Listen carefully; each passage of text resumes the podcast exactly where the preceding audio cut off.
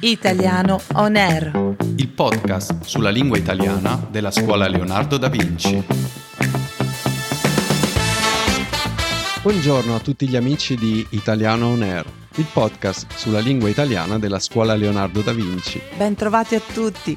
Con questa puntata inizia la quarta stagione di Italiano On Air. Altre 12 puntate ci porteranno fino all'estate. E di cosa parliamo oggi, Katia? Ti voglio sorprendere con una curiosità. Sapevi che Elizabeth Gilbert, autrice del famoso libro Eat, Pray, Love, che in italiano è Mangia, prega, ama, aveva studiato proprio alla nostra scuola di Roma? Ma dai, sai che non lo sapevo. Ma nel film non si vede, giusto? No, per esigenze di copione hanno tolto quella parte e Julia Roberts, che ha il ruolo della protagonista nel film, segue delle lezioni private. Ecco, infatti, ti dirò che ho visto il film, ma non ho mai letto il libro. Mm, allora ti devo leggere il pezzo in cui parla della sua classe di italiano. L'aspetto interessante della mia classe di italiano è che nessuno ha davvero bisogno di essere qui. Siamo in 12, di tutte le età, provenienti da tutte le parti del mondo, ma ciascuno è venuto a Roma spinto dallo stesso desiderio, studiare l'italiano per il solo piacere di impararlo. Nessuno di noi può affermare di trovarsi qui per uno scopo pratico. A nessuno un datore di lavoro ha detto è necessario che lei impari l'italiano perché intendiamo estendere la nostra attività all'estero. Ognuno, anche l'ingegnere tedesco, la pensa allo stesso modo. Vogliamo studiare l'italiano per godere delle sensazioni che ne ricaviamo. Una russa, dal viso triste, dice che si è regalata queste lezioni di italiano perché ha pensato di meritare qualcosa di bello. L'ingegnere tedesco spiega mi piace l'italiano perché mi piace la dolce vita. La dolce vita! Che belle parole. Io lo riscontro spesso nei miei studenti.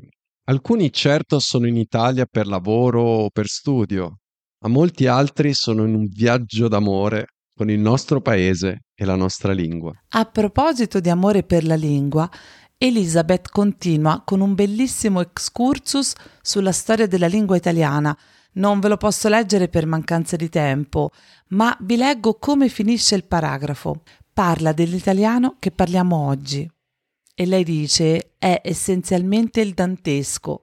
Nessuna lingua europea ha un'ascendenza altrettanto nobile e forse nessuna lingua più di questo italiano fiorentino del XIV secolo è mai stata concepita in una forma così adatta a esprimere le emozioni umane, né arricchita dai contributi di un poeta tanto geniale.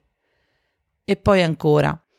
L'ultimo verso della Divina Commedia, in cui Dante descrive la visione di Dio stesso, è la rappresentazione di un sentimento comprensibile da chiunque abbia familiarità con il cosiddetto italiano moderno. Dante scrive che Dio non è soltanto una fulgida luce, ma è anche e soprattutto l'amor che muove il sole e le altre stelle.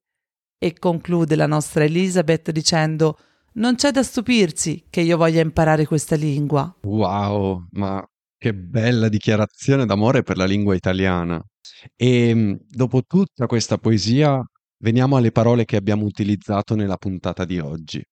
Il copione è il testo o la sceneggiatura di un film o di una trasmissione televisiva. Si usa anche come modo di dire, ad esempio, comportarsi secondo copione. Significa comportarsi non spontaneamente, ma secondo quanto previsto.